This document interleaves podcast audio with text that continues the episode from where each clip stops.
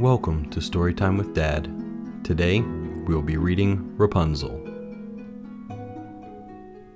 Long, long ago, a man and a wife lived in a cottage that overlooked a garden belonging to a witch. They would sit at their open window at the end of the day and breathe in all the perfumes of the flowers and gaze at the misty colors and say how lucky they were to live there. "If only we had a child," they said, "there would be nothing left in the world to wish for." Now one summer day, the wife saw something in the witch's garden that took her breath away. It was a drift of blue Rapunzel flowers. "I must have some," she said to her husband.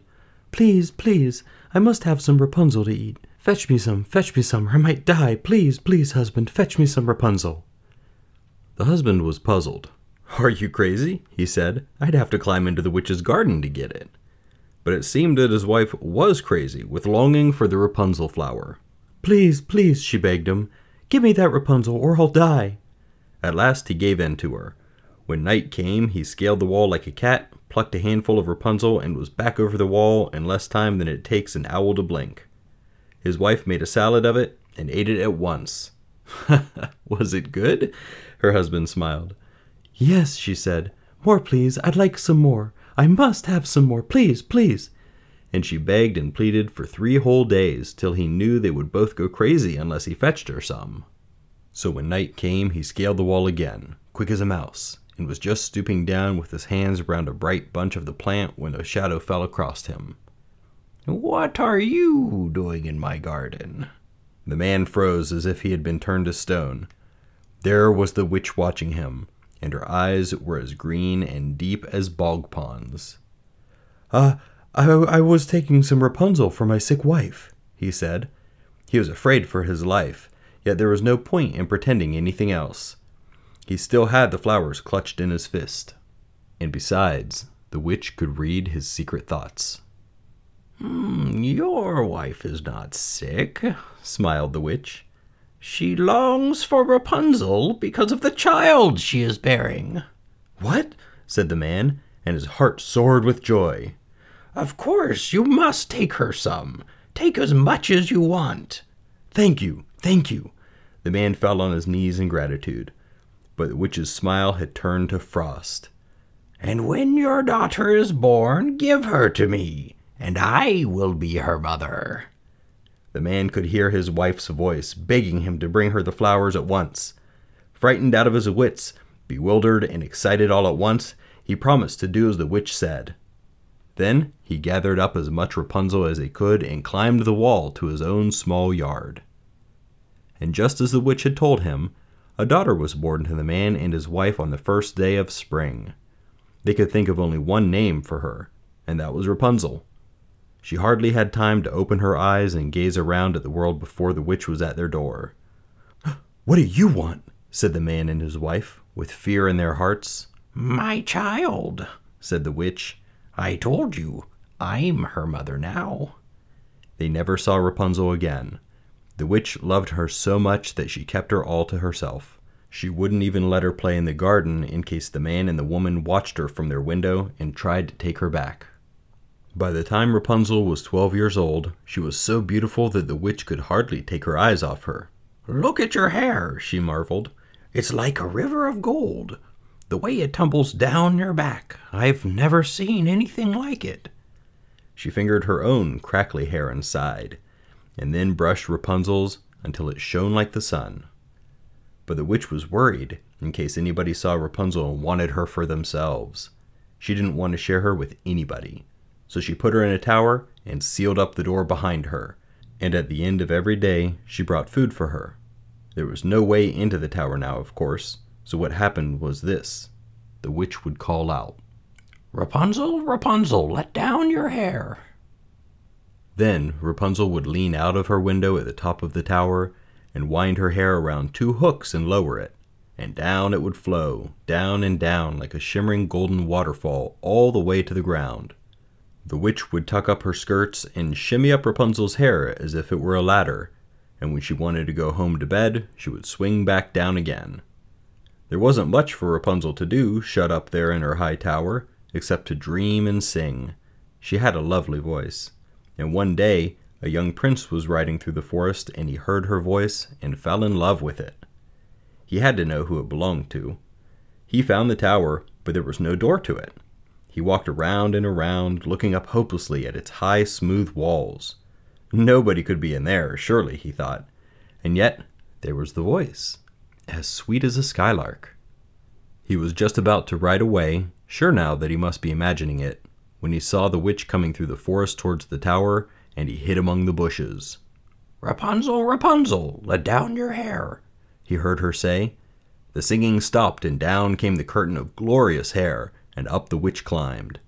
Now he had no doubt that somebody was hidden in the tower, and he couldn't wait to see who it was. As soon as the witch had climbed down again and disappeared into the forest, the prince approached the tower. It was almost night by now, and he was a little afraid he might be under a spell of some sort. He had such longing to see who was sealed in the tower. "Rapunzel, Rapunzel, let down your hair," he called, and sure enough the shower of hair came flowing down. The prince swung himself up. Imagine his surprise when he found himself facing a young girl who was so beautiful in the moonlight that she stole his heart away. And imagine her surprise when she was expecting a green-eyed, spiky witch to see a young man smiling at her. Rapunzel had never seen a man before. She had no idea what a prince was. She had never heard of love, but she was very happy. The prince stayed with her until a dawn like pearls was creeping across the sky, and when he left her, she knew that she couldn't live without him. He came the next night, and the next, and the next, and when he asked her if she would be his wife, she said yes, even though she had no idea what a wife was. "But this is no good, you know," he said. "I have a fine palace just over the hill. That's where we should be." So they thought up a wonderful plan for Rapunzel's escape. Every time the prince came to see her, he brought her some silk, and all day long when she was without him, she wove a ladder for herself. It gave her something to do while she was singing, and each rung she wove brought her a step nearer to freedom. And all would have been well if she hadn't forgotten herself completely one day. This is what happened. The witch climbed up at dusk, as usual, and Rapunzel said carelessly, "I always know when it's you coming. You're so much heavier than—" She went pale, and put her hand to her mouth, but the witch slapped it away quick as a fly. "Heavier than what? Heavier than who?" Then, then the prince who comes to see me," Rapunzel confessed. "You wicked girl, you deceived me." In a rage that was as wild as a thunderstorm, the witch pulled back Rapunzel's wonderful hair and cut it off. Snip! She forced her down the silk ladder that would have taken her into the prince's arms, and sent her out into the wilderness to live or to die. She no longer cared which. That night, the prince came to take Rapunzel home with him. "Rapunzel, Rapunzel, let down your hair," he called, and this time, the silk ladder came down. Up he climbed, but when he reached the tower, it was not Rapunzel's eyes that he looked into, but the deep, bog-pond green of the witches. "Ha! Your bird has flown away," she cackled, "so fly after her." She cut the silk ladder, snip, and down he tumbled, down and down, and would have broken his neck if he hadn't been saved by a briar bush. But the thorns pierced his eyes and blinded him, and with the witch's laughter ringing in his ears, the prince wandered away into a darkness that was deeper than night itself. He wandered for many days, and many weeks, and many months, eating nuts and berries that he found on the wayside. And a year and a day later he came into the same part of the wilderness as Rapunzel. She recognized him at once and ran to him, and put her arms around him, and her tears washed his eyes, and he could see again. He took her home to his palace, and they announced their wedding, and the prince and his Rapunzel lived happily ever after. As for the witch, well, as far as I know, she's still trapped in the tower. The end. What a wicked woman that witch was. You know, the thing I like most about fairy tales is that the good people always win. It really is a lot like real life, and the stories are supposed to model real life for us so we can learn things. Looking back at Rapunzel, we can absolutely see that the witch gets what she deserves. She tries to take advantage of the mom and dad. Obviously, a child is much more important than some flowers to eat. But have you ever been super hungry? There's no telling what we'll do sometimes when we really want something badly, and we make some pretty bad decisions when we're hungry. This is how the witch takes advantage of them. Throughout the story, we learn that keeping our treasures away from the world in a high tower, like she did with Rapunzel, just isn't possible. The world around us is going to find some way into our lives and is going to seek out the things that we treasure. In the end, though, that was actually the best thing that could have happened. Rapunzel met someone new and was able to build her own life. The witch, on the other hand, ended up trapped alone in her nice safe tower forever. There is a saying that the safest house is one with no windows or doors. The funny thing about that, though, is that a house with no windows or doors isn't very useful, even if it protects us from everything. The story would have been much different if the witch just confronted the world around her, even though it scared her so much. The story would have ended up happy for everyone in it. Take this lesson to heart. Don't hide yourself away, and don't overprotect yourself from the things that scare you. Be brave and strong, and face the things that you are afraid of.